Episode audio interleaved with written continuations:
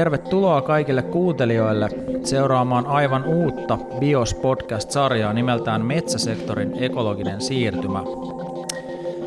Ja BIOS-tutkimusyksikköhän on riippumaton monitieteinen ekologisiin kysymyksiin keskittyvä tutkimusta tuottava ja planeetan elämää ylläpitäviä järjestelmiä koskevan ajankohtaisen tieteellisen tiedon viestiä. Ja mä puolestani olen Antti Majava, yksi BIOSin kahdeksasta tutkijasta, ja mun pöydälle kuuluu erityisesti metsien käyttöön ja energiaan liittyvät kysymykset. Ja nämä teemat on myös keskeisessä roolissa mun väitöskirjatyössä, jota mä teen Helsingin yliopistoon. Ja ekologisia kysymyksiä hahmotetaan biosissa usein sosioekologisella tutkimusotteella, jossa ollaan erityisen kiinnostuneita siitä rajapinnasta, jossa ihmisen sosiaalinen ja kulttuurin, kulttuurinen sfääri kohtaa ekologisen järjestelmän reunaehdot. Ja sosioekologisessa tutkimuksessa puhutaan usein yhteiskunnan aineenvaihdunnasta, analysoidaan energia- ja materiaalivirtoja ja niiden muutoksia ja pohditaan, miten tietynlainen resurssipohja tai energian käytön tapa ja näiden totunnaisuuksien muutokset vaikuttavat yhteiskuntaan, sen talouteen, päätöksentekoon, työllisyyteen ja lopulta jopa kulttuuriin. Suomi nähdään usein korkean teknologian ja koulutustason maana, joka on siirtynyt jo kauan sitten pimeisiin kaivoksiin ja savuaviin tehtaisiin perustuvasta teollisuusyhteiskuntavaiheesta tällaiseksi sivistyneeksi ja korkean koulutustason tietoyhteiskunnaksi. Kuitenkaan tämä mielikuva ei vastaa tilastoista ilmenevää todellisuutta, eli Suomen yhteiskunta on edelleen poikkeuksellisen riippuvainen – tällaista alhaisen jalostusarvon energia- ja resurssiintensiivisestä teollisuudesta. Ja tilastokeskuksen taulukoiden mukaan saadaan Suomessa EU-maiden vertailussa ö, käyttämäämme luonnonvarayksikköä kohden kutakuinkin vähiten taloudellista hyötyä. Eli Suomi on ikään kuin tämmöinen resurssitalous. Ja tästä päästään sitten tähän podcast-sarjan varsinaiseen aiheeseen, eli metsien käyttöön – Pohdimme tästä, tässä sarjassa, mitä ilmastokriisi ja luontokato sekä niiden torjumiseksi esitetyt kansalliset ja EU-tason toimet tarkoittavat metsäsektorillemme. Voimmeko jatkaa kuten ennenkin vai pitääkö maankäytön tapojemme ja tuottamiemme hiilivirtojen muuttua?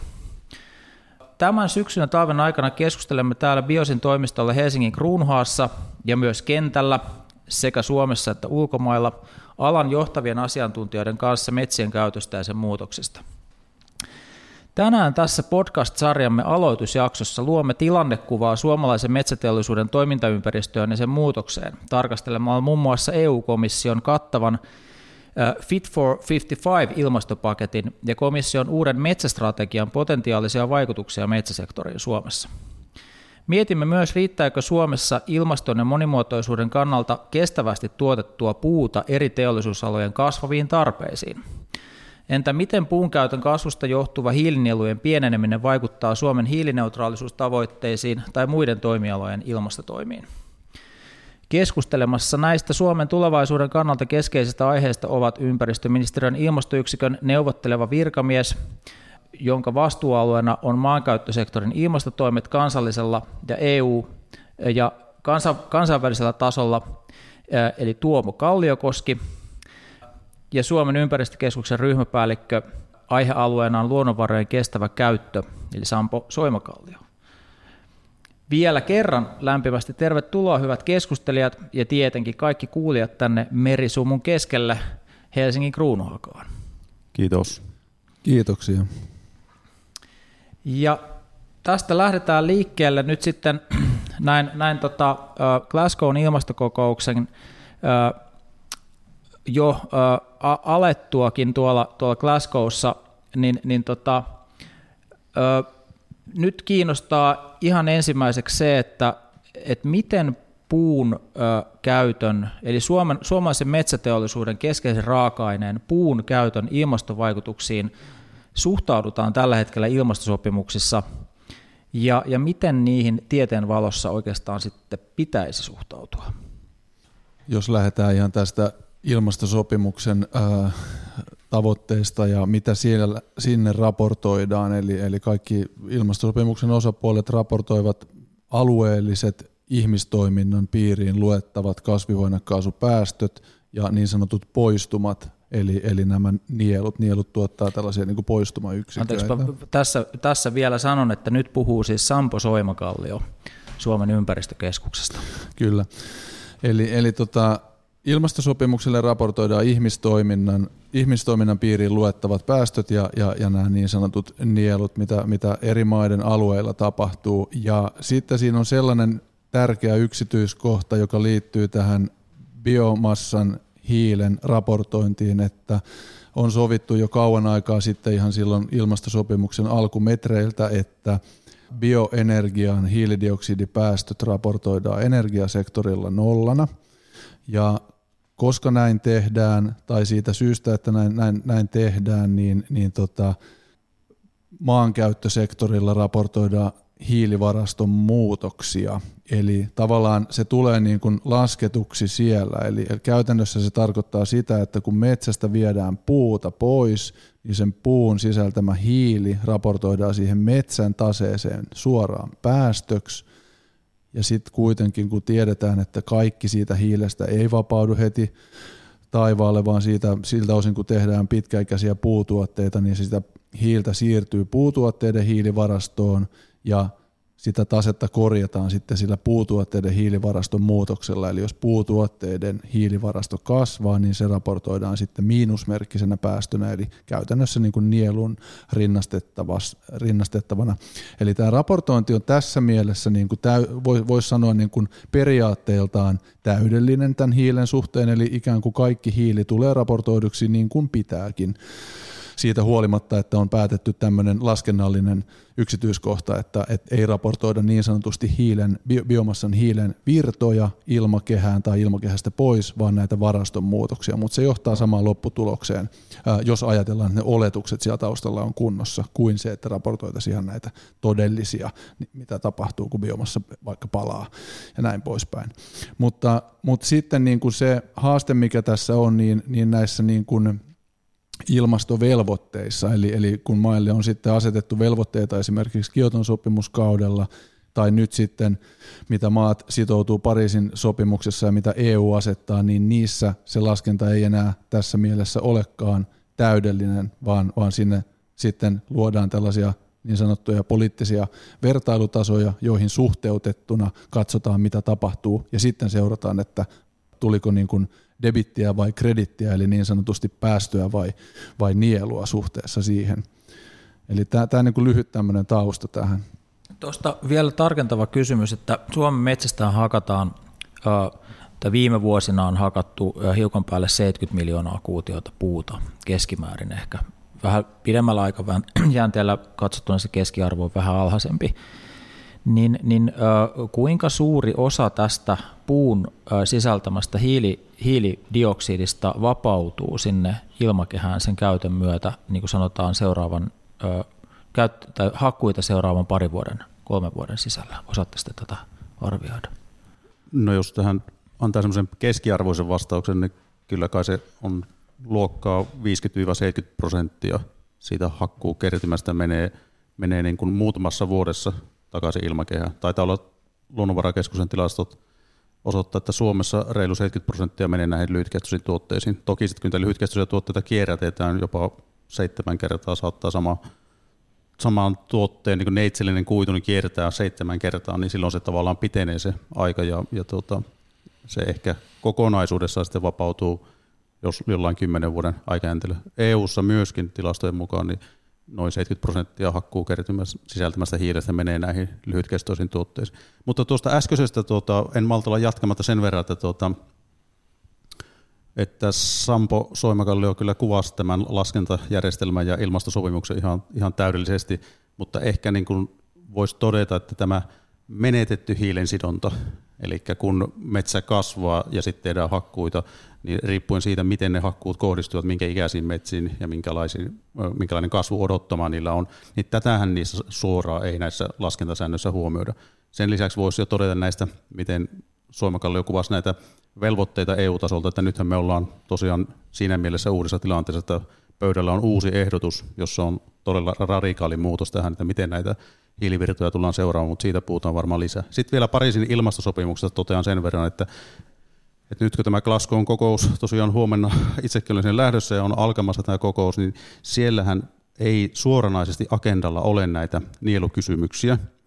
Tuolla Glasgowin neuvotteluissa eli ilmastosopimuksessa neuvotellaan, mutta Pariisin ilmastosopimuksessa tunnistetaan näiden nielujen merkitys ja myöskin se, että nieluja tulee vahvistaa, jos me halutaan saavuttaa nämä Pariisin ilmastosopimuksessa määritellyt lämpenemisen rajoittamistavoitteet. Jos mä voin tähän vielä niin kuin selventää sitä, että, että mitä tämä niin kuin päästöjen raportointi ilmastosopimuksille on, niin sehän on sitä, että raportoidaan menneitä, eli tilastollisia tapahtuneita päästöjä, ei katsota tulevaisuuteen. Eli tässä mielessä ei, siellä ei, ei näy mitään sellaista, mitä tulevaisuudessa tapahtuu.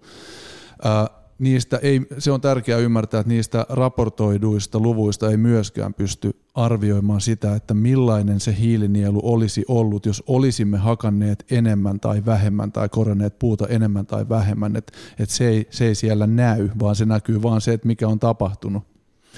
Ja sitten vielä tuohon, jos ottaa tuohon kysymykseen tuosta puun hiilen vapautumisesta, niin katsoin just luvut, että vuonna 2019 Suomen metsien käytöstä niin 57 prosenttia meni, meni suoraan energiakäyttö, siinä on siis mustalipeän polttaminen mukana, 57 prosenttia suoraan, ja sitten jos ajatellaan näitä ilmastosopimukselle, kun raportoidaan tätä puutuotteiden hiilivaraston muutosta, niin sellutuotteille siellä käytetään tämmöistä kahden vuoden puoliintumisaikaa, eli oletetaan, että kahdessa vuodessa niin kun sellun sisältämä hiili on, niin puolet siitä on, on hävinnyt taivaalle, niin tällä tavalla, kun näitä lasketaan, niin me päästään helposti semmoisiin lukuihin, että, että ollaan niin 80-85 prosenttia siitä hiilestä vapautuu käytännössä hyvin nopeasti. Eli nyt, nyt vielä yritetään selkiyttää hiukan sitä. Mä tuossa kattelin, että puussa, suomalaisessa havupuussa taitaa keskimäärin olla 750 kilogrammaa hiilidioksidia kuutiossa.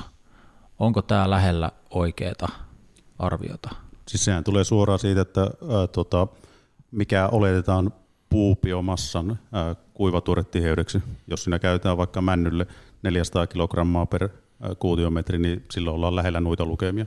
Sitten jos otetaan joku painavampi puulaji ja siellä käytetään vaikka 150 kilogrammaa per kuutiometri, niin silloin päästään lähemmäs 900 kiloa Eli kun tästä, per kuutiometri.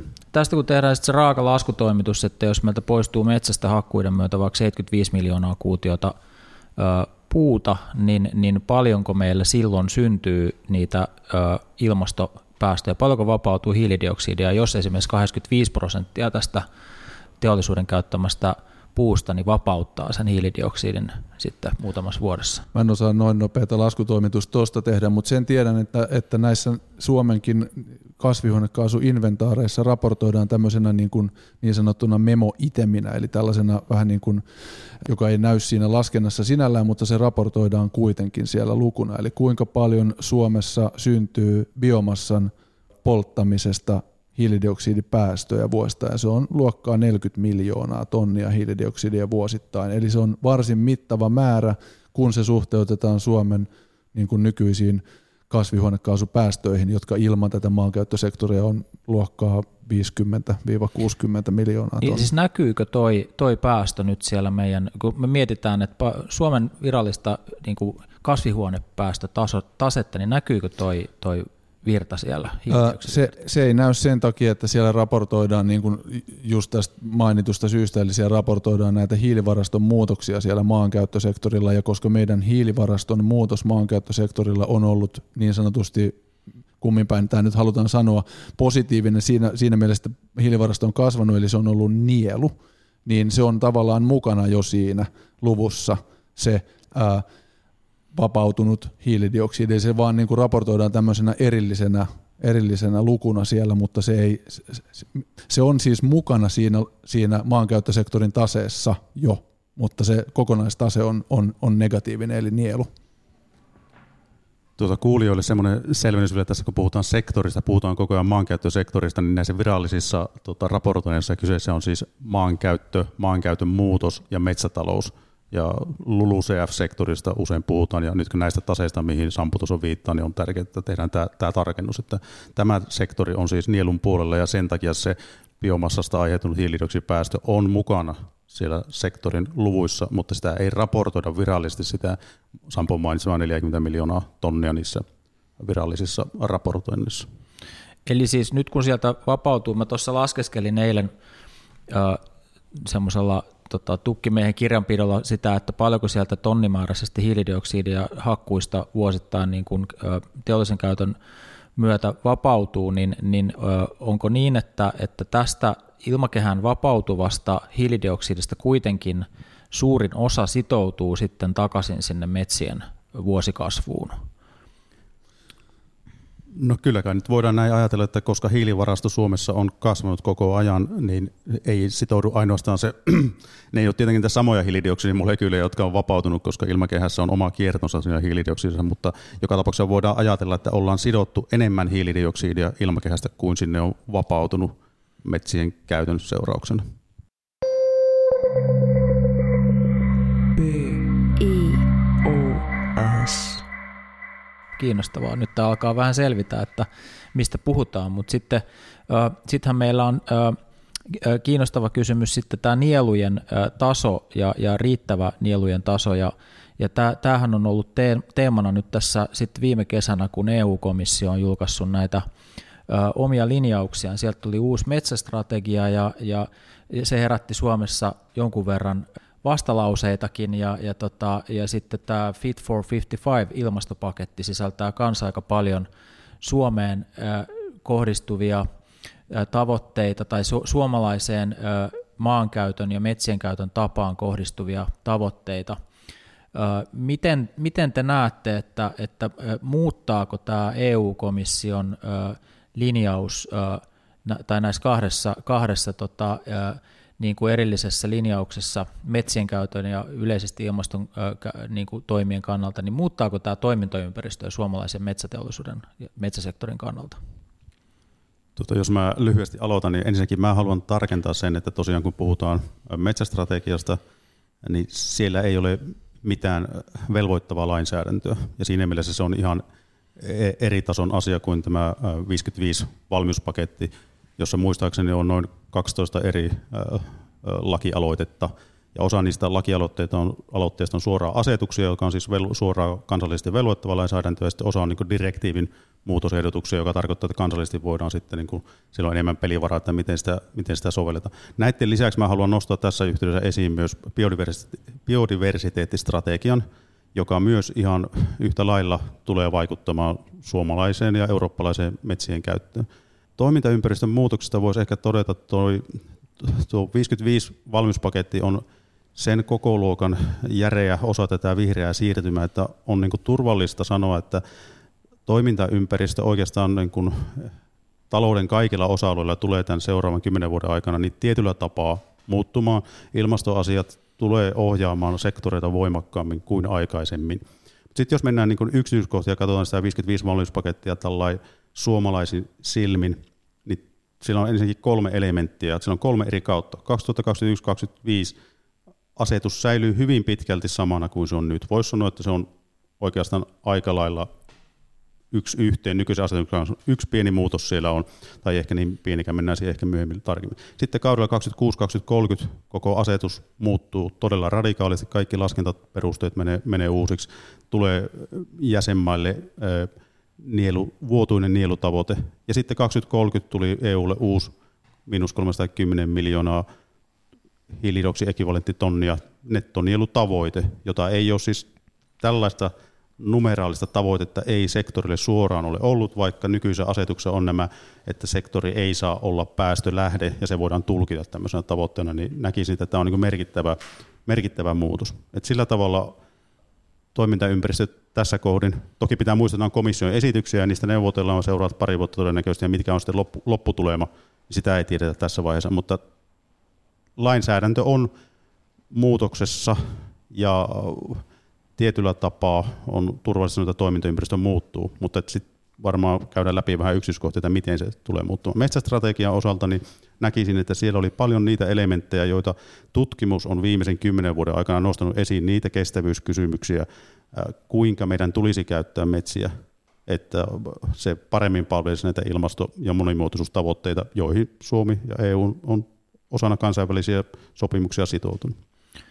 Joo, me ollaan Biosessa seurattu kanssa tätä tieteellistä keskustelua metsien käytön ilmasto- ja monimuotoisuusvaikutuksista jo aika pitkäänkin ja me ollaan havaittu kyllä, että, että ne, ne tieteen keskeiset pointit, mitä, mitä siellä on aika, aika laajoissa tämmöisissä konsensusraporteissa ja julkilausumissa ja, ja erittäin niin kuin vaikutusvaltaisissa tutkimuksissa on, on nostettu esiin, niin ne on nyt niin kuin tullut näkyväksi siellä komission tekstissä. Onko teillä tosiaan sellainen vaikutelma, että tämä EU, EU-komission niin kuin viime kesänä julkaisemmat tulostulot niin, niin, niin, niin kuin vastaa jollain tasolla sitä tieteellistä keskustelua, mitä, mitä metsien käytön vaikutuksista on käyty?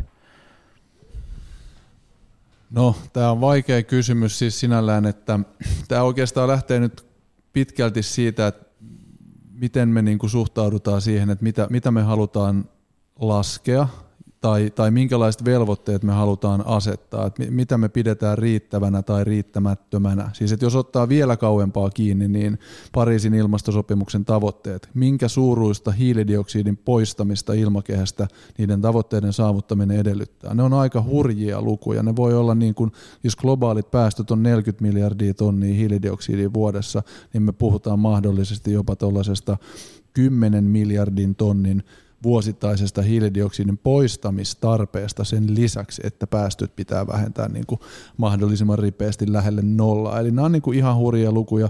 Näitä taustoja vasten ajatellen tämä Tuomon mainitsema 310 miljoonaa tonnia hiilinieluvelvoite EUn LULUCF maankäyttö, maankäyttömuutos metsätaloussektorille, niin voidaan monin perusteena ajatella, että se tuskin on riittävä kontribuutio EUlta, vaan sen pitäisi mahdollisesti olla selvästi suurempi, jopa esimerkiksi tuplat. Eli, eli tota, paineet on erittäin isot sille, että tätä nieluvelvoitetta kasvatetaan. No nyt se kuitenkin tässä uudessa esityksessä hilattiin ikään kuin sille tasolle, mihin komissio alun perinkin pyrki tällä nyt voimassa olevalla LULUCF-asetuksella, että hiilinielu säilyisi suunnilleen sillä tasolla, kun se EU:ssa on ollut 1990-luvulla, 2000-luvun alkupuolella, mutta se nyt sitten meni näiden metsävertailutasojen ja muun, muun seurauksen myötä alemmalle tasolle tässä nykyisessä asetuksessa. Nyt sitä kunnianhimoa nostetaan takaisinpäin. Onko se vieläkään riittävä? Vaikea sanoa. Kyllä varmasti tähän siis peruskysymykseen liittyen niin tota, näkyy se, että, että sitä tieteellistä viestiä ja sen maankäyttösektorin roolin merkityksen kasvamista. halutaan myös tietyllä tavalla välttää sitä, että ei tehtäisi päästövähennyksiä niin kuin näillä muilla sektoreilla, esimerkiksi energiasektorilla, tämän nielun kustannuksella ainakaan kovin voimakkaasti. Eli sitä, sitähän tässä niin kuin koko ajan tuodaan tavallaan entistä enemmän tähän, tähän niin kuin näihin niin sanottuihin pelisääntöihin mukaan.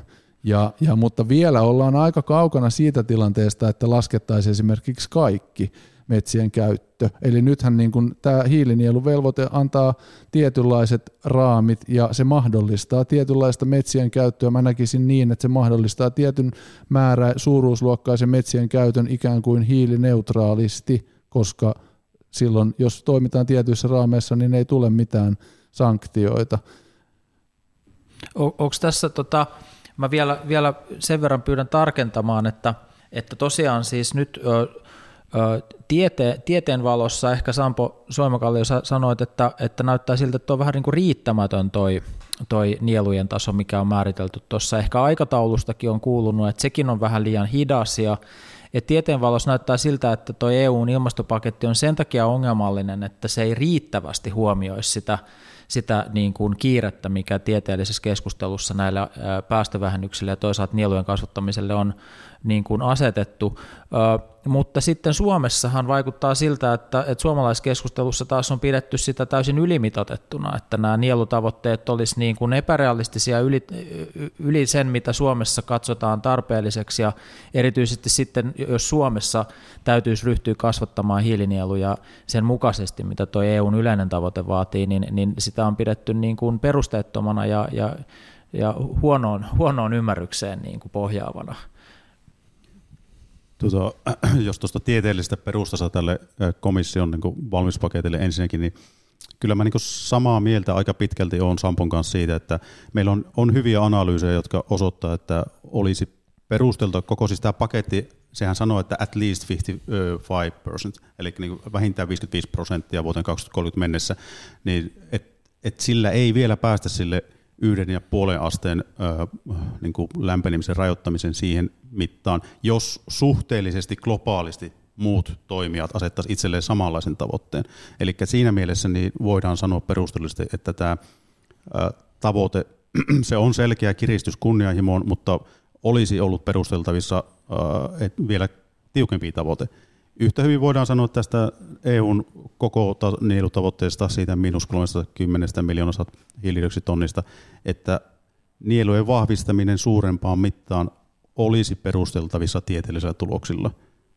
Mutta samaan aikaan pitää niin tunnistaa se reaalimaailman to- tosiasia, että kun me ollaan siirtymässä pois fossiilitaloudesta, niin paineet tänne biomassaan lisäkäyttöön on, on todella kovat ja, ja sen vuoksi se tavoite on haastavampi kuin katsomalla pelkästään niitä historiallisesti toteutuneita nieluja. Se on ihan juuri näin, niin kuin Sampo sanoi, että jos katsotaan esimerkiksi 10 viime vuoden keskiarvoa, niin se 310 ei nyt näyttäydy hirveän kunnianhimoisena, koska se on aika lailla se taso, missä me ollaan oltu.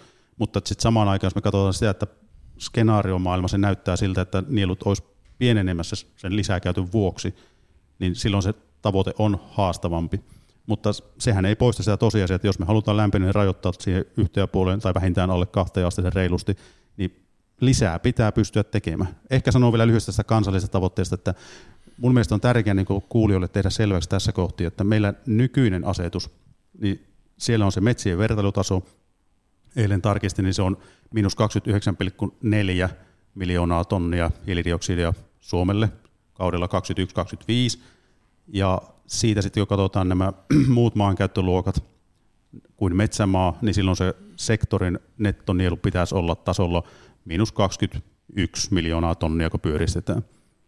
Ja tämähän nyt sattuu olemaan se sama, mitä ollaan kansallisesti niin kuin hallituksessa tavallaan otettu lähtökohdaksi sille hiilineutraalisuustavoitteelle 2035, että nielut pitäisi olla sillä tasolla. Nyt tässä uudessa asetusehdotuksessa Suomelle se jyvitetty osuus siitä EUn 310 miljoonasta tonnista on 17,8 sille vuodelle 2030. Eli tästä näkökulmasta niin se keskustelu kansallisesti, että meille olisi tulossa mm, varsin kunnianhimoinen nielutavoite, niin nykyisen asetuksen valossa niin ei ehkä ole ihan täysin perusteltavissa.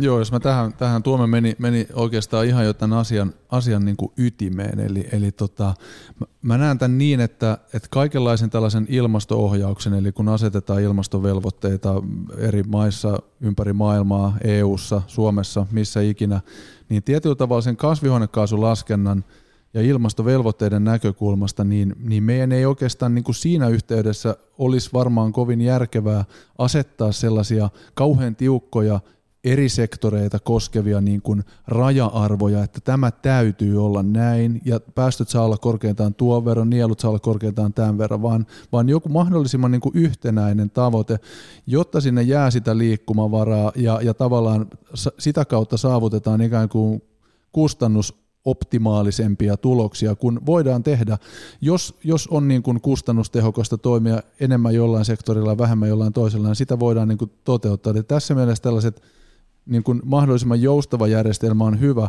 mutta se ei suinkaan tarkoita sitä, että, että me voitaisiin niin kuin joku sektori vapauttaa näistä velvoitteista. Eli nythän niin kuin just se, että tämä Tuomon mainitsema paine, tämähän on itsestään selvä asia, tämä on just se todella haastava asia, että fossiilisista pitää päästä nopeasti eroon ja meillä ei niin kuin ole kovin niin kuin helposti sanottavissa, että nyt meillä on tässä niin kuin valtavasti näitä, näitä vaihtoehtoja, joilla se hirveän nopeasti tehdään, ainakaan jos me ajatellaan, että biomassan käyttöä sitten rajoitettaisiin.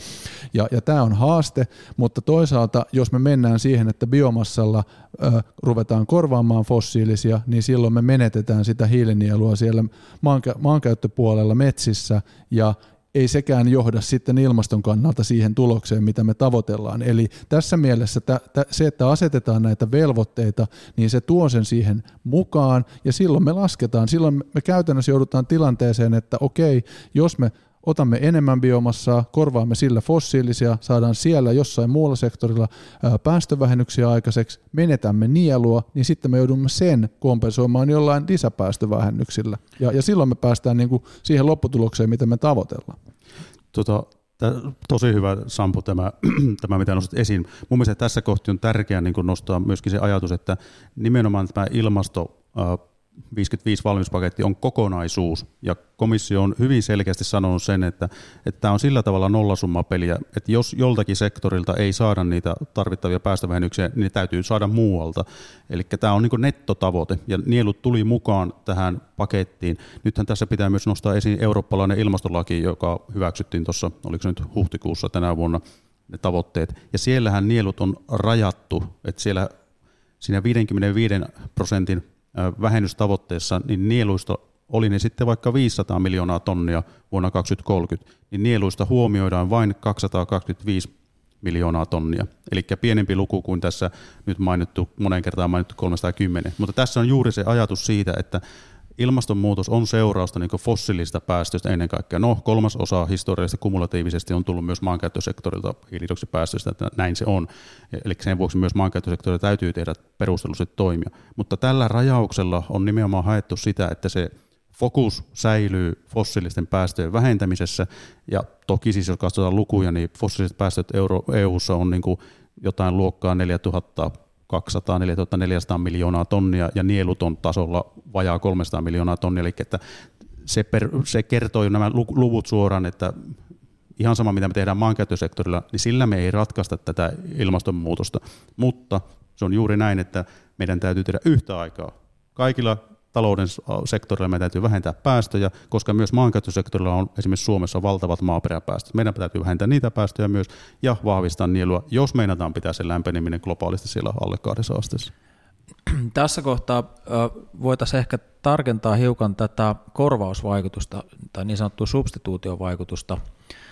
Siitä on julkaistu viime, viime aikoina, parin viime vuoden sisällä aika paljonkin tutkimusta ja te olette ollut mukana – mukana sitä asiaa tutkimassa, niin, niin, ja silloinhan tarkoitetaan siis sitä, että, että kun usein metsäteollisuus vetoaa siihen, että, että puun käyttöä on hyväkin lisätä, koska, koska se vähentää sitten taas vastaavasti fossiilisten raaka-aineiden käyttöä. Että mitä enemmän me tehdään tuotteita puusta ja biomassoista, niin sitten se vähentäisi ikään kuin tarvetta käyttää näitä fossiilisia polttoaineita. Ja tämä on vilahtanut nyt tuossa teidänkin, teidänkin puheenvuorossa, että tässä on tämmöinen EU-laajuinen niin kuin tilanne ja maailmanlaajuinenkin tilanne, jossa, jossa tämä on yksi tärkeä perustelu puunkäytön lisäämiselle. Mitä mieltä te olette siitä?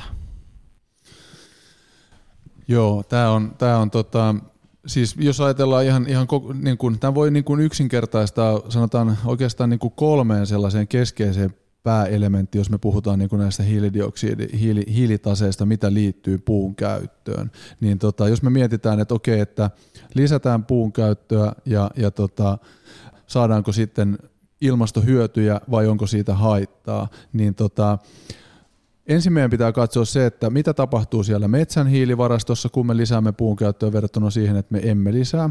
Sen jälkeen meidän täytyy laskea se, että minkä verran siitä jää näihin pitkäikäisiin puutuotteisiin, eli arvioida kuinka paljon se puutuotteiden hiilivarasto tämän seurauksena kasvaa. Ja lisäksi vielä huomioida se, että minkä verran saadaan sitten näitä fossiilisia päästöjä korvattua, kun, kun niin kuin puulle vaihtoehtoisia materiaaleja tai energiaa korvataan. Ja tota, tämähän ei ole mikään kovin yksinkertainen tai suoraviivainen asia arvioida, koska meillä on hirveä määrä erilaisia tuotteita ja hirveä määrä erilaisia mahdollisuuksia, mitä se sitten korvaa siellä markkinoilla, jolloin tämä on tosi oletusherkkää, mutta näitä, se mitä näitä arvioita on tehty, niitähän on olemassa kuitenkin niin kuin lukuisia, niin niistä voidaan tehdä sellaisia tietynlaisia synteesejä. Ja jos mä yksinkertaistaisin tätä siten, että ajatellaan, että yksi yksikkö sitä puun sisältämää hiiltä, kuinka paljon se korvaa keskimäärin tällaisia vaihtoehtoisten tuotteiden aiheuttamia fossiilisia päästöjä, niin me puhutaan suuruusluokaltaan tuollaisesta ehkä puolesta yksiköstä, 0,5 tai 0,7 yksikköä. Tämmöisiä keskiarvoja hyvin usein pystytään laskemaan sille. Eli yksi yksikkö puun hiiltä korvaa vajaan yhden yksikön, ehkä puoli yksikköä fossiilista hiiltä. No nyt sitten jos ajatellaan, miten tämä suhteutuu sinne metsäpäähän sitten, niin tyypillisesti kun me hakkuita lisätään, me menetetään siellä metsässä sitä hiilen, hiilivarastoa pitkäksi aikaa, eli se hiilivarasto jää, jää tai sen kasvu jää pitkäksi aikaa pienemmäksi kuin se olisi tilanteessa, missä me otettaisiin vähemmän puuta, niin se, se, siellä usein menetetään yli sen yhden yksikön, esimerkiksi kaksi yksikköä hiiltä Suomessa esimerkiksi monesti näyttää mallilaskelmien perusteella. Eli me ollaan niin kuin, tästä, tästä niin kuin päästään, ja sitten se puutuotteisiin sitoutuva hiilimäärä on kuitenkin verrattain pieni luku näihin verrattuna, niin, niin tota, me ollaan sellaisessa tilanteessa, missä se puun käytön lisääminen lähes väistämättä niin kuin jo, joksikin aikaa, ehkä muutamiksi vuosikymmeniksi ainakin, johtaa tilanteeseen, missä me itse asiassa niin kuin lisätään ilmakehään päätyvää hiilidioksidin määrää. Tämä on se iso haaste tässä.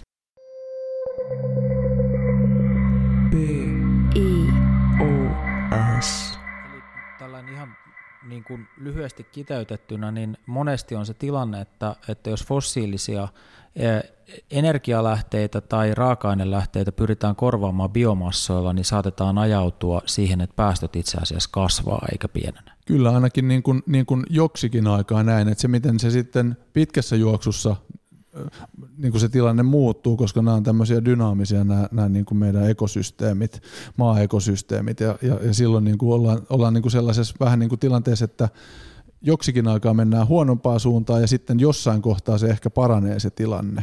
Mutta aikaväli on usein siis niin pitkä, että se, se ei niin kuin ilmastonmuutoksen torjumisen kannalta ole välttämättä kauhean hyvä ajatus laajassa mittakaavassa korvata fossiilisia biomassoja näillä tuoreilla biomassoilla? No siis jos ajatellaan just näitä Pariisin ilmastosopimuksen tavoitteiden saavuttamisen aikatauluja, että tämän vuosisadan aikana pitäisi pystyä pääsemään niin kuin mittaviin päästövähennyksiin ja hiilen sidonnan lisäämiseen, niin, niin tota, siinä yhtälössä se on, se on tosi haastava. Tuomalle hyvä. Kiitos. Tota, Sampo vastasi tosi hyvin perustellusti. Mulla ei tuohon oikeastaan ole muutama semmoinen niin kuin ylätason näkemys. Ja vähän ehkä palaan siihen aikaisempikin sillä tavalla, koska nämä korvaushyödyt liittyy elimellisesti siihen, miten me tarkastamme näitä sektoreiden rajapintoja ja siirtymiä sektorilta toiselle. Eli meillähän on myös tuossa ilmastolakipaketissa on joustoja eri sektoreiden välillä, ja sä voit sillä tavalla niin hakea sitä kustannustehokkuutta että on halvempaa mahdollisesti rajakustannukset on pienemmät maankäyttösektorilla kuin esimerkiksi taakanjakosektorilla, johon kuuluu liikenne ja maatalous tällä hetkellä esimerkiksi ja erillislämmitys, että tehdään niitä nieluja vahvistavia toimia kuin vähentää päästöjä sieltä liikenteestä yli vaikka 50 prosenttia, mitä Suomessa on esitetty nyt. Mutta tuota, tässä kohti siis se on juurikin näin, miten Sampo kuvaa noita korvaushyötyjä, mutta minusta jotenkin tuntuu, että, että onkohan kaikille aina aivan selvää, että silloin kun me puhutaan niistä korvaushyödyistä, niin ne isot olettamukset siellä, niin itse asiassa me tehdään niin kuin skenaariolaskelmia, jossa me kuvitellaan, että miten maailma muuttuu, minkälainen maailma on se on, on missä puu korvaa jotain. Ja mä oon monesti käyttänyt tämmöistä esimerkkiä, että jos fiksu kiinalaisinsinööri kehittää aurinkopaneelin vuonna 2030, jonka tehokkuus on huomattavasti suurempi kuin nykyisten aurinkopaneelien, niin silloin puun korvaushyöty energiakäytössä laskee, vaikka metsäsektorilla ei tapahdu mitään, vaikka metsissä ei tapahdu mitään, koska me saadaan tehokkaammin energiaa muualta.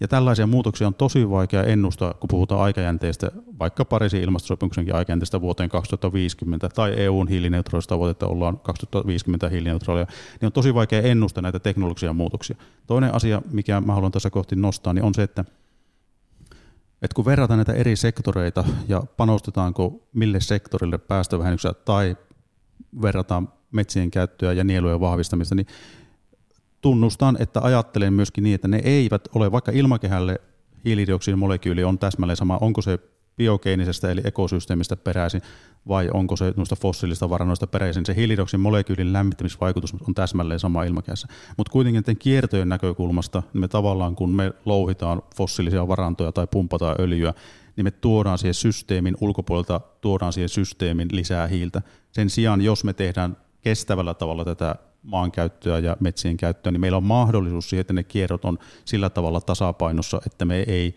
lisätä sinne uutta hiiltä. Mutta tosiasia on sen juuri niin kuin Sampo sanoi, että kun me katsotaan, missä tilanteessa me ollaan, me ollaan tavallaan päästetty tämä tilanne ajatumaan siihen pisteeseen, että meillä on aikaikkuna sulkeutumassa. Ja siitä näkökulmasta niin meillä ei ole varaa siihen, että me lisäämällä biomassan käyttöä, niin tuodaan tämmöinen niin kuin hiilidoksi lisäys tuonne ilmakehään edes muutamiksi vuosikymmeniksi. Jos me toimitaan tällä tavalla tässä siirtymässä, niin on, on erittäin suuri vaara, että lämpeneminen menee kirkkaasti yli niiden Pariisin ilmastosopimuksen tavoitteiden. Eli nyt vielä taas hiukan selkiytän tai pyrin selkiyttämään tätä, että, että on siis niin, että myös biomassojen käyttö voi ö, lämmittää ilmastoa, eli, eli ö, biomassat ei itsessään sinänsä ole ilmaston kannalta hyvä asia, vaan ainoastaan siinä erityistapauksessa, että olisi tämmöinen kausaalinen yhteys sen biomassan käytön ja sitten sen metsään tapahtuvan hiilensidonnan tai muuhun niin kuin luonnon, luonnolliseen hiilinielun ja varaston kasvuun. Jos tämmöinen kausaalinen yhteys on olemassa, silloin siinä on tämä ikään kuin kierto, jossa se hiili kiertää eikä se hiilimäärä siellä ilmakehässä lisäänny, mutta, mutta sitten tämä kausaalinen yhteys, niin, niin esimerkiksi siinä tilanteessa, jos hiilinielut on hakkuiden takia päässeet niin kuin varsin pieniksi, niin silloinhan meillä ei oikeastaan ole sitä kausaalista yhteyttä. Ja me itse asiassa voidaan havaita, että se riippuu nimenomaan meidän yhteiskunnassa tehdyistä päätöksistä ja, ja meidän talousjärjestelmässä tehdyistä päätöksistä ja priorisoinneista, että onko meillä tämmöinen kausaalinen yhteys sen hiilen, hiilen ilmakehään päästämisen ja, ja takaisin sitomisen välillä. Tuota, tunnustan, että en ole ihan varma, ymmärsinkö tämän kausaalisen yhteyden ajattelutavan. Siis mä näen niin, että yhteyttämistä tapahtuu koko ajan, teki ihmiset mitä tahansa, jos meillä on vihreää yhteyttävää biomassaa olemassa, mutta me ei pystytä kytkemään niin, että hakkuu paikassa X ja hakkuumäärä Y niin tuottaa tällaisen vapautumisen, joka sitten sitoutuu vastaavalla tavalla johonkin tiettyyn paikkaan X tai Z, niin tämmöistä kausallista yhteyttä mä en näe. Tämähän on periaatteessa siis silloin, kun yritykset tekee hiilineutraalisuuslupauksia, niin yleensä niiden täytyy todentaa, että jos ne päästää tietyn määrän hiilidioksidia ilmaan tuotannossaan nyt, niin, niin he esimerkiksi istuttaa metsää tai, tai äh, hankkii jonkun tämmöisen päästökompensaatiokohteen, jolla se, he ikään kuin vastaavan määrän sitten niin kuin sitoisivat. Ja, ja tämä on niin kuin tavallaan siellä yksittäisten yritysten tasolla logiikka, joka harvoin sitten tietenkään pätee, mutta, mutta että, että tota, kuitenkin jollain tavalla yritetään sitä todentaa, että, että joku sitoutuminen tapahtuisi vastaavassa mittakaavassa mitä on päästetty. Kyllä juuri näin, näinhän se olet ihan täysin oikeassa, tuosta olen täysin samaa mieltä, ja kyllähän nimenomaan biomassan tämmöinen niin hiilineutraaliusajatus perustuu siihen ajatukseen, että siinä olisi tämmöinen yhteys, että me voidaan se vapautunut määrä, me sidotaan sitten jollakin aikajänteellä. Ja nyt kun puhutaan näistä alueperäisistä päästöistä, niin silloin ajatellaan, että kun Suomessa tehdään hakkuita, niin se sitten sidotaan Suomessa ja se vastaava määrä jollain aikajänteellä takaisin. Mutta tässä mä haluan sanoa, että tämä on niin helppo sanoa ja paperillakin ehkä laskea näin, mutta sitten käytännössä toteutus on juuri niin kuin sanoit, en, en nyt mene tähän kompensaatiotematiikkaan, mutta totean vain, että niiden todentaminen, että ollaan sidottu tietty määrä hiilidioksidia ja se on ollut, että se, siinä on erittäin paljon erilaisia haasteita.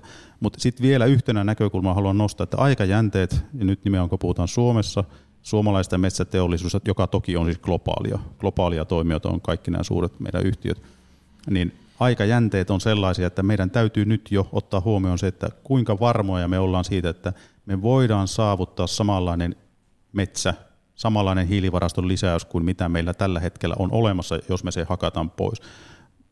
Skenaariot osoittaa selkeästi, että esimerkiksi metsätuhot on lisääntymässä. Meidän täytyisi huomioida sen päätöksissä, mitä me tehdään nyt metsäsektorilla, että mikä on se maailma, missä me ollaan vuonna 2100 ja valitettavasti joudun toteamaan, että käytännön metsätaloudessa tällä hetkellä en ole näkevinä, että olisi tunnistettu riittävässä määrin tätä riskiä, mikä, mikä on olemassa. Että sen hiilivaraston takaisin saaminen, niin se ei ole mikään automaatio tulevassa maailmassa.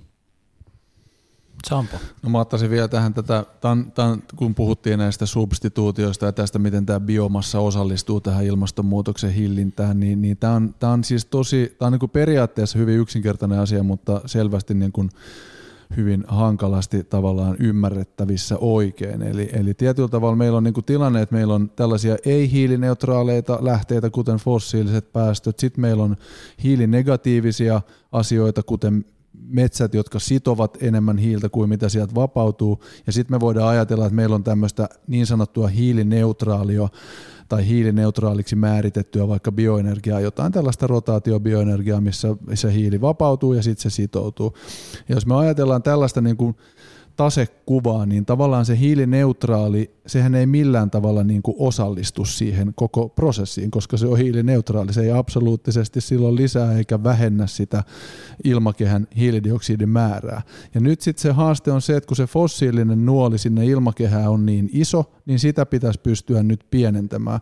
Ja jos me pienennämme sitä lisäämällä biomassan käyttöä, niin me väistämättä pienennämme myös sitä, sitä metsien negatiivista, eli sitä hiilinielua siellä.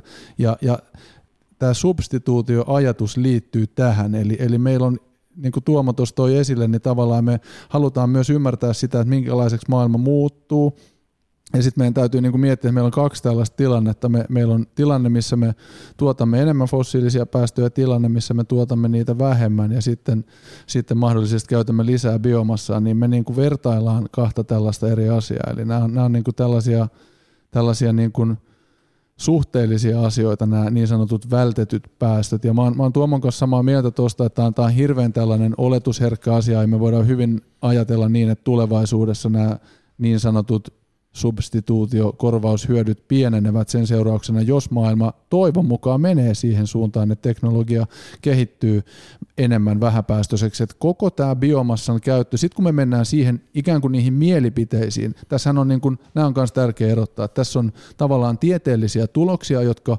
pyrkii arvioimaan, mitä vaikutuksia on sillä, että biomassan käyttöä vaikka lisätään versus että ei lisätä.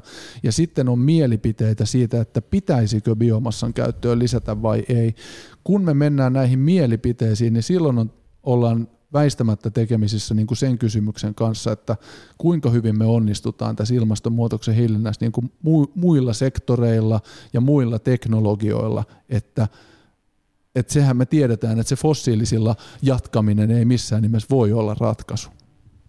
Tuomo. Pakko ottaa tuohon Sampo hyvään puheenvuoron sen verran kiinni, että politiikkahan ei koskaan ole pelkkää tiedettä. Maailmaa ei johdeta tieteellä, vaan, vaan tehdään päätöksiä, joissa on monia muitakin perusteita kuin tieteelliset perusteet. Ja silloin me ollaan vähän tässä mielipidemaailmassa tai monesti siinä, että mikä maksaa ja mikä maksaa vähemmän. Mutta valitettavasti ei aina osata kuitenkaan laskea niitä kaikkia tulevia kustannuksia esimerkiksi mukaan, ja sen vuoksi tehdään tämmöisiä sub- osaoptimointeja tai tämmöisiä päätöksiä. Tähän liittyen on pakko nostaa esiin, että, että kun puhutaan metsä teollisuuden toimintaympäristöstä tai metsien käytöstä, niin kuin mä tuossa koitin edellisessä puheenvuorossa vähän sen niin jo tuoda sitä, että, että meidän täytyy katsoa sitä, että mitkä on globaalit muutokset, mihin, mihin maailma on niin kokonaisuutta muuttumassa, koska teollisuuden ala on sellainen, että se ei toimi täällä Suomessa jossain umpiossa, vaan, vaan se katsoo niitä globaaleja kehityskulkuja ja pyrkii, pyrkii niihin reagoimaan. Se ei poista sitä, että valtiohallinnon edustajana me tietenkin katsotaan niin suomalaisia kasvihuonekaasutaseita ja mitkä on meidän velvoitteet EU-sta ja mitkä on meidän kansalliset tavoitteet. B. I. O. S. Niin, nyt tota, tämä kaikki ehkä voidaan tulkita myöskin jonkinlaiseksi pohjustukseksi semmoiselle niin kuin ikään kuin ydinkysymykselle siitä, että, että me ollaan Biosissa seurattu mielenkiinnolla näitä suomalaisen teollisuuden laatimia vähähiilitiekarttoja ja, ja niissä ilmoitettuja päästövähennyskeinoja. Ja, ja siellä ilmenee, että puuta haluttaisiin käyttää aika paljon enemmän ja nimenomaan juuri ilmastosyistä, ei pelkästään metsäteollisuudessa, vaan myös kemian teollisuudessa. Ja metsäteollisuuden tavoitteena on lisätä ö, korjuumäärää Suomesta sinne 80 miljoonan kuution paikkeelle nyt näin ensi alkuun ja sitten aika pian jo sinne 90 miljoonan kuution tasolle. Ja sen päälle on tu- sitten vielä ö, tulossa muita sektoreita, juuri kemian teollisuus ja ja siellä liikennepolttoaineiden valmistusta ynnä muuta, jossa fossiilisia korvataan näillä bio, biopohjaisilla jakeilla pääsääntöisesti jätteillä ja, ja todennäköisesti kun jätteiden määräkin oikeastaan pitäisi kiertotaloudessa vähentyä, niin silloin silloin siellä on riskinä se, että se johtaa isompaan puun käyttöön. Eli, eli nyt meillä niin kuin näyttäisi, että paine hakkuiden kasvattamiseen tulee myös siitä, että suomalaisessa metsäteollisuudessa sellun osuus tuotannosta on kasvanut, paperin taas pienentynyt ja jalostusarvo on alentunut metsäteollisuudessa, niin, niin tämä kaikki vie niin kuin samaan suuntaan, eli hakkuiden kasvattamiseen. Mitä mieltä te olette niin kuin tieteen valossa tai toisaalta näiden EU-komission linjausten valossa siitä, että, että niin kuin, voidaanko me perustaa meidän metsäsektoria kasvavien hakkuiden varaa vai pitäisikö meidän miettiä jotain toista vaihtoehtoa? Um, jos aloitetaan tästä niin kuin tavallaan, että miten tämä asia on perinteisesti ollut, niin, niin tota, uh, totta kai kaik, biomassa ja metsävarat on rajallisia ja, ja on tietty kasvu ja, ja sitä on hyvin pitkälti katsottu tällaisen puun tuotannollisen ö, kestävyyden näkökulmasta, että kuinka, mikä on niin kuin teo, maksimaalinen hakkuumäärä esimerkiksi Suomen metsissä siten, että pystytään niin kuin, tavallaan nettotulot pitämään niin kuin vakiona sieltä, että ne, ne, ne ei alene? Ja, ja tätä kautta on tehty tämmöisiä ikään kuin teoreettisia laskelmia siitä, että mikä on sellainen maksimaalinen puuntuotannollinen hakkuumäärä. Ja sitä ta, niin kuin hyvin pitkälti on esitetty, että voitaisiin kasvattaa yli 80, jopa yli 90, välillä esitetty arvioita jopa 100 miljoonaan kuutioon hakkuumääriä Suomessa tästä nykyisestä noin 70 miljoonasta kuutiosta – nyt kuitenkin toimintaympäristöhän on väistämättä niin kuin muuttunut kautta muuttumassa, eli meillä on kaksi erittäin isoa asiaa, toinen on ilmastonmuutos ja toinen on, on sitten tämä luontokatoasia. Ja kun nämä, tämä on vielä aika pitkälti perkaamatta, että minkälaisen raamin se antaa esimerkiksi suomalaiselle ää, niin kuin metsäteollisuudelle tai puun käyttömahdollisuuksille, kun nämä asiat otetaan huomioon. Lisäksi tähän liittyy sellaisia epävarmuuksia kuin esimerkiksi puuston kasvu. Eli, eli meillä hyvin pitkälti on esitetty skenaariolaskelmia arvioita siitä, että Suomen metsien kasvu lisääntyy jatkuvasti. Jopa niin kuin 130 miljoonaan kuution tästä nykyisestä noin, joka oli pitkään, siis Suomen metsien, metsien puuston kasvuhan lisääntyi niin kuin 60 vuotta 50 tuonne niin kuin 100 kahdeksaan miljoonaan kuutiometriin, kunnes nyt sitten tässä viime viikkoina saatiin uusia tuloksia valtakunnan metsien 13 inventoinnista, joka kertoo, että meidän metsien kasvu on itse asiassa kääntynyt laskuun. Ja, ja tota, tarkoittaa sitä, että, että kun nämä tiedot sitten viedään, viedään tuohon tohon tota, niin kuin arvioon siitä, että miten, miten niin kuin puuston kasvu kehittyy tulevaisuudessa, niin todennäköisesti tulee muuttamaan aika lailla hakkuumahdollisuusarvioita. Toki se tulee myös alentamaan meidän hiilinielu, sitä mikä on meidän arvioitu nykyinen hiilinielu ja minkälaiseksi se tulevaisuudessa kehittyy. Eli tässä on paljon tällaisia asioita, joita ei vielä ihan nyt tarkkaan edes tiedetä, että mitä nämä tulee vaikuttamaan, mutta varmasti tulee vaikuttamaan aika oleellisestikin siihen. Ja sitten vielä, kun tämä luontokatoasia tähän tuodaan, ja jos ajatellaan, että minkälaisia mitä pitäisi muuttua, minkä verran meidän pitäisi esimerkiksi metsien suojelua lisätä Suomessa, niin se tulee väistämättä vaikuttamaan, jos se asia niin kuin toteutetaan ja otetaan tosissaan tämä luontokadon ehkäiseminen, niin se tulee väistämättä muuttamaan näitä meidän niin kuin kansallisia hakkuumääräarvioita. Joo, kiitos Sampo ja Tuomo. Tuota, tuon, tuon todella paljon erilaisia ajatuksia tulee tuosta Sampon puheenvuorosta mieleen, mutta tuota, erittäin hyvä, että nostit tuon luontokadon näkyviin, koska meillä on samaan aikaan kaksi kriisiä, ilmastonmuutos, josta ollaan nyt keskustelua, ja sitten meillä on tämä häviävä monimuotoisuus, biologinen monimuotoisuus tai luontokato, ja meillä ei senkään suhteen ole, ole yhtään aikaa hukattavana. Pitäisi tuota, saada rajattua tämä uhanalaistamiskehitys ja ekosysteemien rapautuminen mahdollisimman nopeasti. Ja mun mielestä tämä EUn biodiversiteettistrategia, jossa linjataan esimerkiksi, että vanhat metsät Euroopassa pitäisi, mitä on jäljellä, ne pitäisi suojella pääsääntöisesti ja tavoitellaan sitä 30 prosentin suojelupinta-alatasoa, niin ne on ihan perusteltuja tämän luontokadon torjumiseksi. Ja se väistämättä tosiaan tulee vaikuttamaan siihen, että mitkä on ne niin kestäväksi laskettavan metsien käytön rajat. Se puuntuotannon kestävyys joutuu ottaa huomioon. Perinteisesti on otettu jo huomioon sosiaalista ja taloudellista kestävyyttä ja myöskin ekologista kestävyyttä, mutta tämän ekologisen kestävyyden perustavan laatuisuus, niin se on noussut aivan uudella tavalla keskusteluun tästä viimeisten vuosien aikana. Ja nämä komission uudet avaukset, niin aika hyvin mielestäni on ottanut tämän ekologisen kestävyyden vaatimuksen verrattuna aikaisempiin asiakirjoihin ja lakialoitteisiin niin, tai strategioihin, niin ottanut paremmin tämän ekologisen kestävyyden niin kuin, ei reunaehtona, vaan lähtökohtana tälle muulle toiminnalle, niin kuin se tieteellisestä näkökulmasta niin pitää, pitää ollakin. Ehkä sitten toista asiasta toteaisin, että niin kun, kun puhutaan toimintaympäristöstä ja siitä, miten nämä, nämä metsäteollisuuden toimintaedellytykset tulee muuttumaan, niin ei, en ole tämän asian niin kuin asiantuntija, mutta että rahoituskanavat ja mihin investoihin rahaa on saatavissa, niin sillä tulee olemaan mielestäni iso merkitys tulevina vuosina ja vuosikymmenenä. Ja EU-sahan on tämä kestävän rahoituksen muutos meneillään ja, ja siihen liittyy paljon eri juonteita.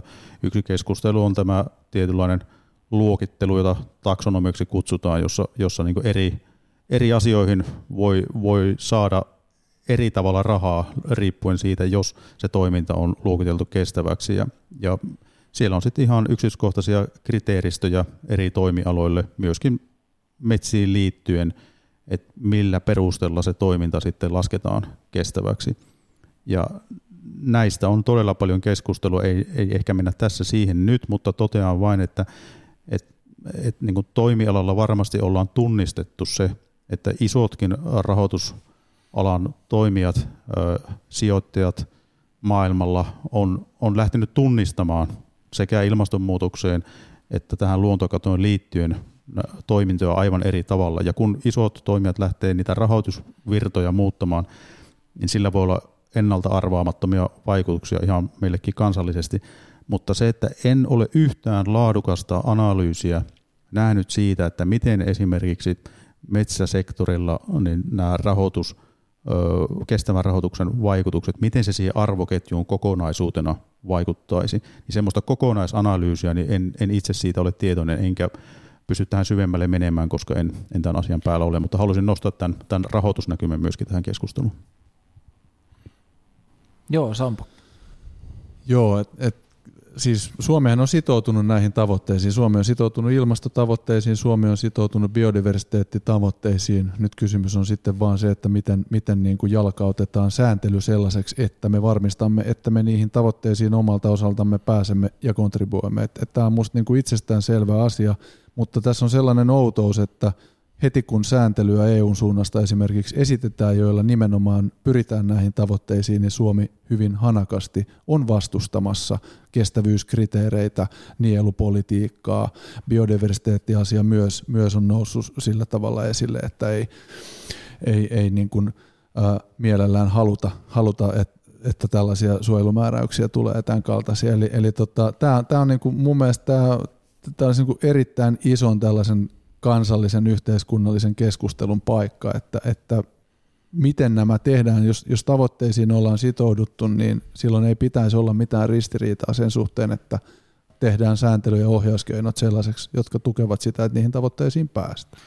Joo, tässä tähän väliin tuikkaan semmoisen kysymyksen, että, että siellä metsäteollisuuden äh, vähähiilitiekartassa aika vahvasti nousi esiin ajatus metsien kasvun lisäämisestä tai nopeuttamisesta lannotusta ja, ja metsänhoitotoimenpiteitä kehittämällä ja, ja, ja niin kuin tämmöisellä geneettiselläkin kehityksellä puulajien osalta. Mitä mieltä te olette siitä, että kuinka, kuinka realistista olisi, olisi tämä kat, kasvava hakkuumäärä pystyä kattamaan tällä metsien lisä, lisä, kasvun lisäämisellä? Tuota, jos mä yritän lyhyesti vastata, että kyllähän se tiedetään, että jalostuksella pystytään vaikuttamaan puun kasvuun ja kehitykseen ja metsien hiilivarastomuutoksiin sitä kautta. Ne eivät ole nopeita keinoja. Samalla tavalla tiedetään, että lannotuksella voidaan lisätä tietyillä, tietyissä kasvupa- tietyillä kasvupaikoilla erityisesti, niin voidaan lisätä puun kasvua ja sillä saadaan myöskin vaikutusta aikaan. Kuitenkin sit täytyy tunnistaa, että eri toimilla on erilainen aikajänne. Ja jos me kohdistetaan kasvavissa määrin hakkuita esimerkiksi nuorempiin ikäluokkiin kuin aikaisemmin, ja me poistetaan sitä kautta sitä, sitä ikäluokkaa tai kohorttia, joka on vahvan kasvun vaiheessa, niin sitten tämmöisellä niin lisätoimilla, lannoituksella tai, tai jalostuhyödyllä tai metsittämällä jotakin uutta pinta-alaa, niin on todella vaikea saada kompensoitua tällaista niin kuin tiettyyn ikäluokkaan kohdistuvaa lisäpainetta. Ja tästä nyt kasvumuutoksesta, mistä Sampo mainitsi, niin se on tosiaan sen verran tuore tieto, että siitä ei ole mitään syvää luotaavia analyysejä olemassa, mutta mutta että erilaisia näkemyksiä on esitetty jo. Luonnonvarakeskuksen virallinen näkemys taisi olla, että tuota, erityisesti Pohjois-Suomen mäntymetsien kasvu on hidastunut, koska ne ovat ikääntyneet. Itse olen kuullut myöskin ajatuksia siitä, että nimenomaan se, että miten nämä ennätyskorkeat hakkuut tai että viimeisen kymmenen vuoden aikana keskimäärin korkeammalla ollut hakkuutaso kuin aikaisempina vuosikymmeninä, niin miten se on kohdentunut, niin se, se olisi vaikuttamassa jo tähän kasvumuutokseen. Sitten tässä myöskin pakko nostaa se esiin, että tällä on väistämättä, niin kuin Sampo toi esiin, niin vaikutuksia siihen, että mitkä on meidän niin kuin analyysi siitä, että miten, mikä on tulevaisuus ja minkälaisia skenaarioita, minkä varaan me lasketaan näitä, e, kuinka me saavutetaan kansalliset tavoitteet tai kuinka me tullaan täyttämään EUn velvoitteet myös tällä maankäyttösektorilla. Ja se on, se on haastava analyysi, enkä uskalla nyt hirveästi numeroita tässä esitellä, mutta että sillä perusteella, mitä tässäkin ollaan keskusteltu, niin samalla tavoin kuin hakkaamalla tietyn yksikön metsästä, niin sillä on tietty nieluvaikutus, niin samalla tavalla, jos me todetaan, että kasvuoletukset on miljoonia kuutiometriä pienemmät kuin mitä ne on aikaisemmin ollut, niin kyllä se nieluvaikutuskin on silloin miljoonissa tonneissa – ja jos me nyt ajatellaan noita meidän EU-tason velvoitteita tai kansallisia tavoitteita ja verrataan niitä siihen, mitkä meillä on nyt viimeisinä vuosina olleet ne nielutasot Suomessa, niin tässä puhutaan todellakin merkittävästä asiasta ja, ja meillä on jo vähän itse asiassa kiirekin nyt sitten tehdä analyysiä siitä, että miten tämä esiin tullut metsien kasvun muutos, miten se tulee heijastumaan näihin meidän tavoitteisiin pääsyyn. Joo, tässä on usein semmoinen tunne, että kun lukee noita EU, EU-komission linjauksia ja, ja kuuntelee teitä ja lukee tieteellistä kirjallisuutta, niin hiukan hämmentää se, että millä tavalla näistä asioista sitten keskustellaan täällä Suomessa. Ja, ja se erityisesti hämmentää, että kuinka vähän tämmöinen niin tieteellinen argumentaatio sitten näkyy tuolla metsäteollisuuden omissa julkistuksissa tai kun siellä puhutaan siitä sen sektorin tulevaisuudesta. Onko täällä ehkä jokin semmoinen harha täällä Suomessa, että täällä ei niin kuin ymmärretä sitä metsäresurssin rajallisuutta tai mittakaavaa? Että onko meidän teollisuus kehittynyt ja teollisuuspolitiikka metsien käytön osalta jotenkin sillä lailla, että me ei ikään kuin ymmärretä sitä sen raaka-aineen luonnetta ja se, sitä, että mihin se riittää ja, ja millä tavalla sitä sektoria pitäisi kehittää. Et nythän EU-komissiolta tulee aika suoraa ohjausta, että pitäisi paljon enemmän painottaa niitä pitkäkestoisia tuotteita ja korkeamman lisäarvon tuotteita, ja suomalainen teollisuus on menossa kuitenkin ihan toiseen suuntaan. Miten tässä näin on käynyt? Tämä on erittäin laaja kysymys. Me tarvittaisiin toinen podcast käsitellä tätä, pelkästään tätä kysymystä, mutta jos lyhyesti yrittää jotain sanoa, niin itse näkisin, että kyllä Suomessa on varsin hyvä ymmärrys siitä, että miten, miten meidän metsävaranto käyttäytyy ja mitkä on eri toimien vaikutukset. Tosi vaikea nähdä, että meillä ei sitä ymmärrystä olisi. Samaan aikaan meillä on historiallinen polku riippuu siitä, minkälainen yhteiskunta meillä on, ja kun puhutaan jostakin teollisuusrakenteesta ja sen muutoksista, niin aikajänteet on myös niissä, näiden nieluvaikutusten lisäksi, niin myös niissä teollisuusrakenteen muutoksissa, niin puhutaan vuosikymmenistä, ja niitä vaikutuksia, niitä muutoksia ohjaa monet muut tekijät kuin se, että mikä on ö, tieteellinen tietämys että jonkun toiminnan vaikutuksista. Itse näkisin niin, että no, vuonna 1992 hyvin pitkä aikaa sitten solmittiin Rio de Janeiron ympäristösopimus, ja Suomi oli osana mukana jo siinä, vaikka ei ollutkaan EU:ssa. Ja nyt vasta näin monen vuosikymmenen jälkeen me ollaan siinä tilanteessa, että tämä luontokatoasia on myös tässä metsäkeskustelussa noussut oikein kunnolla vaikuttamaan siihen, että minkälaista lainsäädäntöä ja minkälaisia velvoitteita meillä tulee sekä kansallisesti että EU-tasolta. Toki itse ajattelen, että vuonna 1997 kansallinen metsälaki oli näistä näkökulmista monessa mielessä vaativampi kuin nykyinen. Nykyinen metsälaki on varsin väliä ja siellä on hyvin vähän velvoittavia asioita näistä ilmasto- ja luontokaton näkökulmista. Ja tässä kohtaa onkin ehkä todettava, että jos me kaikki ollaan yhtä mieltä siitä, että meillä on nämä kaksi kriisiä olemassa, ilmastokriisi ja luontokatokriisi, niin, ja niitä täytyy ratkaista, ja me ollaan sitouduttu näihin Sampo viittaamiin kansainvälisiin sopimuksiin, niin sitten voidaan miettiä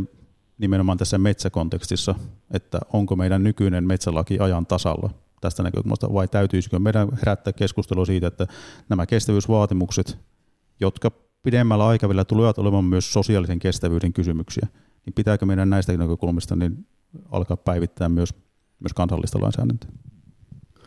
Joo, Sampo, ole hyvä. Joo, just niin kuin Tuomo sanoi, että tämä kysymys on varsin laaja ja, ja, ja näin. Ja tota, tässä on varmaan monenlaisia niin kuin syitä ja seurauksia, miksi, miksi tuntuu siltä, että välillä asiasta ei niin kuin olisi ymmärrystä, että se näyttäytyy siltä tai tämä näyttäytyy tällaisena ristiriitaisena. Että meillähän on tietysti pitkä historia metsien käytössä ja, ja siinä, miten metsiä on, on käsitelty.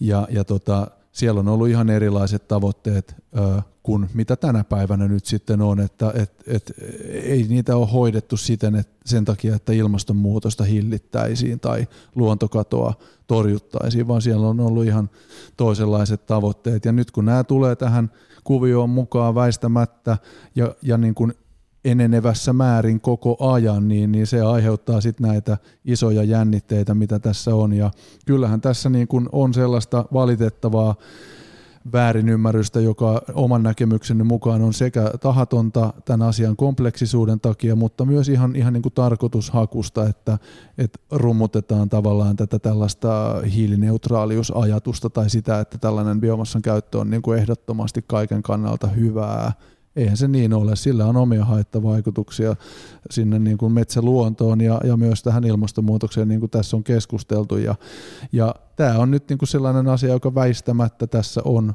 muuttumassa. Tehdäänpä me täällä niin tai näin, tai haluamme me täällä ää, viiden miljoonan kansakuntana mitä tahansa, niin, niin tota, tämä asia – asia tulee muuttumaan ja siihen on, se on niin kuin pakko hyväksyä.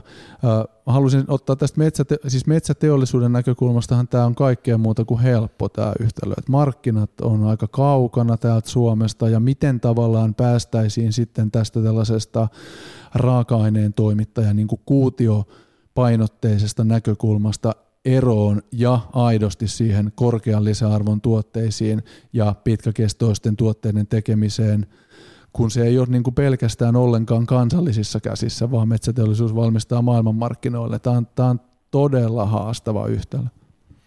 Tuohon on pakko napata sen verran kiinni, että nythän tässä eh, komission uudessa ilmastolakipaketissa, niin siellähän on, on nimenomaan siinä LULUCF-sektorinkin sääntelyn muutoksia, niin on avauksia tähän suuntaan, jossa, jolla pyritään niin kuin vahvistamaan niitä kannusteita sitoa sitä hiiltä erilaisiin tuotteisiin. Ja tämä sitten voi, voi luoda niin kuin uuttakin markkinaa jollain aikajänteellä. Ongelma vaan taas kerran on se, että aikaa on kovin vähän ja toimia pitää tehdä nyt. Vielä sanon tuosta luontokatoasiasta tähän ilmastoasiaan, niin siihen monesti niin kuin vedotaan sillä tavalla, että, että markkina on niin kuin puutuoteteollisuudessa tai biotaloudessa, niin se on kasvamassa voimakkaasti maailmanlaajuisesti, ja sen vuoksi, jos me ei tehdä täällä Suomessa, niin sitten se tehdään joka tapauksessa muualla. Se voi olla näin, tai sitten voi olla olematta. Joustavuus sektorilla on kuitenkin rajallinen, mutta sitten tämä luontokato-asia, kun se tuodaan tähän kohtiin, niin suomalaista luontoa on Suomessa. Ja metsien käytön vaikutus siihen suomalaisen luontoon tapahtuu Suomessa, ja meidän pitää siihen pyrkiä vaikuttamaan täällä, ja siihen me tarvitaan niin kuin sääntelyä, joka ohjaa meidän metsien kestävyyttä nimenomaan tästäkin näkökulmasta. Sitä ei voida, suomalaista luontoa ei voida korvata jossain muualla.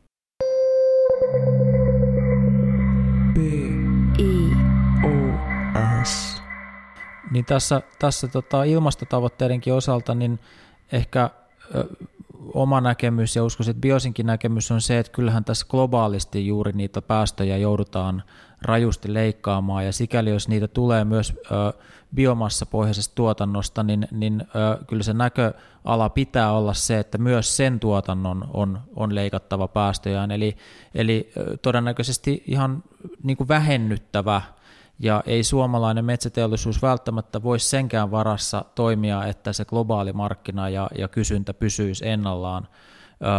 Ja, ja tota, tästä päästään nyt ihan sitten lopuksi sellaiseen ennakointinäkemykseen, että, että jos te haluaisitte nyt ja toivon, että haluatte antaa evästystä tälle podcast-sarjalle, ja, ja kun meillä on tänään ollut tarkoitus luoda tämmöinen tilannekuva siitä, että mikä on tämä suomalaisen metsäteollisuuden tai suomalaistaustaisen metsäteollisuuden toimintaympäristö ja, ja Suomen metsäsektorin toimintaympäristö nyt ja, ja mitä me, meillä on näköpiirissä, niin, niin minkälaisena te näette sen maiseman, sanotaan viiden ja kymmenen ja 15 vuoden sisällä, että onko meillä mahdollisuus tässä maassa kuitenkin kehittää menestyvää metsä, metsäsektoria, vaikka meillä onkin näitä rajoittavia tekijöitä, erityisesti sen metsä, metsä- ja puuperäisen bio, biomassan osalta, mitkä on tässä noussut esiin, niin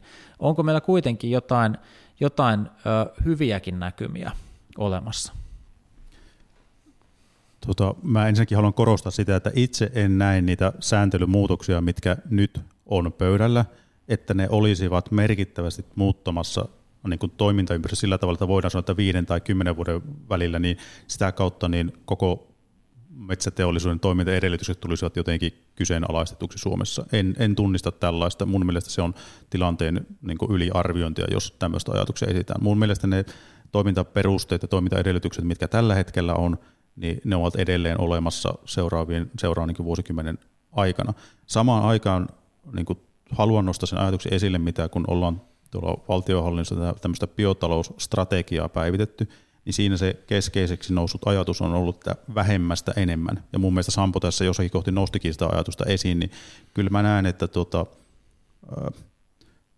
tämä niin omana näkemyksenäni, että ilmastonmuutoksen yksi polttava kysymys on myöskin kulutus, ja se ei ole mitenkään metsäteollisuus tai metsäsektorin spesifi kysymys, vaan se liittyy kaikkeen. Mutta myöskin metsäteollisuudessa nimenomaan niin suomalaisesta näkökulmasta se pyrkimys siitä, että se kasvu ei voi perustua enää siihen niin kuin resurssin ö, käytön lisäykseen, vaan se lisäarvo täytyy tulla muuta kautta. Niin siinä mä näen sen, niin kuin, mihin suuntaan meidän pitää niin kuin strategisesti pyrkiä myös tällä sektorilla. Joo, kiitos Tuomo. Sampolta Joo, siis vielä va- va- vaikea kysymys, kuten tuossa aiemmin jo totesin, että tota, onhan meillä niin kuin hyvin laaja-alaista korkeatasoista osaamista Suomessa tällä sektorilla ihan kiistattomasti, se on ihan selvä ja innovaatioita tulee ja tulee spin-offeja ja, ja, ja niin poispäin. Ja kehitetään erilaisia mahdollisuuksia käyttää puuta korkeamman jalostusarvon tuotteissa, ei kahta sanaa siitä, mutta mun mielestä se avainkysymys on se, että tulevatko ne investoinnit ja missä määrin sitten Suomeen, jos ja kun näitä, näitä niin kuin saadaan kaupallistettua. Että se ei ole mitenkään niin kuin itsestään selvään, että varmaan joiltain osin, mutta millä ehdoilla niitä investointeja sitten saataisiin tänne Suomeen, niin, niin se, on, se on avainkysymys ja tätä on monesti metsäteollisuuden kanssa yhdessä pohdittu. Ei ole, ei ole, ei ole mitään helppoa vastausta tähän ymmärtääkseni. Joo, onko teillä vielä, vielä jotain mielen päällä asioita, mitä haluaisitte nostaa esiin tässä meidän ensimmäisessä metsäpodcastissa? No jos, jos mä, mä, ihan tämmöiset, jos te jatkatte tätä, tätä sarjaa ja, ja otatte tänne vaikka metsäteollisuuden edustajia kuultavaksi, niin kyllä mun mielestä sellainen niin kuin kiinnostava keskusteluaihe niin kuin heillekin on tavallaan se, että että luodaan ne raamit sellaisiksi, kun me tässä maalaatiin, että, että on tämä luontokato ja on tämä niin kuin ilmastonmuutoksen hillintä ja, ja nieluvelvoitteet, ne on niin kuin väistämättä tulossa, että miten siinä toimintaympäristössä sitten, sitten he näkevät, että toimitaan. Joo. Ja itse ehkä tähän voisin jatkaa sen verran, että tuota, tavallaan teollisuuden toimijoiden kanssa keskustellessa niin monesti kuulee sen haasteen, että jos sääntely muuttuu ennakoimattomasti ja nopeasti, niin on vaikea sitten niin toimialalla kehittää pitkäjänteisesti toimintaa. Itse ajattelisin niin, että olisi hyvä keskusteluttaa siitä näkökulmasta, että, että kyllä me varmaan kaikki tästä tilannekuvasta, kun tämä lähti siitä liikkeelle, niin ollaan samaa mieltä, että meillä on polttava kriisi käsissä tässä ja nyt, ja sen vuoksi on aika lailla oletettavaa, että mi, mi, minkälaisia sääntelymuutoksia on, on, on näköpiirissä. Me emme ole tässä kerennyt keskustella käytännössä ollenkaan näistä kestävyyskriteereistä ja uusiutuvan energian direktiivin muutoksesta, mutta siellä on tulossa erilaisia tiukennuksia siihen, mikä biomassa voidaan laskea kestäväksi. Ja tämän tyyppistä ajattelua mä ajattelen, että toimialalla on hyvä tunnistaa, että sääntely varmaan on menossa tähän suuntaan mieluummin kuin siihen, että olisi lievennyksiä tulossa näihin kestävyysvaatimuksiin. Joo, toi oli hyvä lisäys ja tässä jakso, seuraavissa jaksoissa mennään sitten syvemmälle siihen, että miten puuta Suomessa käytetään ja kuinka suuri osa siitä esimerkiksi sitten tosiaan kuluu ihan energiaksi joko yhteiskunnan ja, ja erityisesti metsäteollisuuden omaan käyttöön. Eli nämä Tuomo mainitsemat tekijät tulee varmasti vaikuttaa sitten paljonkin Suomen metsäteollisuuteen. Mutta nyt me aletaan lopetteleen täältä tihkusateisesta ja harmaasta Helsingin kruunuhaasta. Ja kiitän lämpimästi keskustelijoita, on ollut tosi kiinnostavaa ja, ja mukaansa tempaavaa keskustelua tässä, tässä. Ja ö, kiitos myös kuulijoille. Ja, ja ö, tässä toivotan sitten hyvää matkaa Tuomolle sinne, sinne tuota, ehkä myöskin hiukan tihkusateiseen ja harmaaseen Glasgown kaupunkiin, jossa, jossa ilmastoneuvottelut taas jatkuu ja toivottavasti siellä jotain auringonpilkahduksiakin tapahtuu ja samoin sitten Sampolle voimaa sinne kotimaan askareisiin ää, ja, ja sikäli jos et ole lähdössä näihin kyseisiin neuvotteluihin, niin tota, myös, myös valonpilkahduksia siihenkin suuntaan sitten. Mut kiitos teille. Kiitoksia keskustelusta ja kansainvälisellä tasolla metsäkatohan on suuri asia. Suomessa kuitenkin ollaan siinä mielessä kestävämmässä metsätaloudessa kuin isossa kuvassa muualla. Kiitos. Kiitos paljon. No niin, ei siinä muuta kuin uusia haasteita kohti. Moi moi.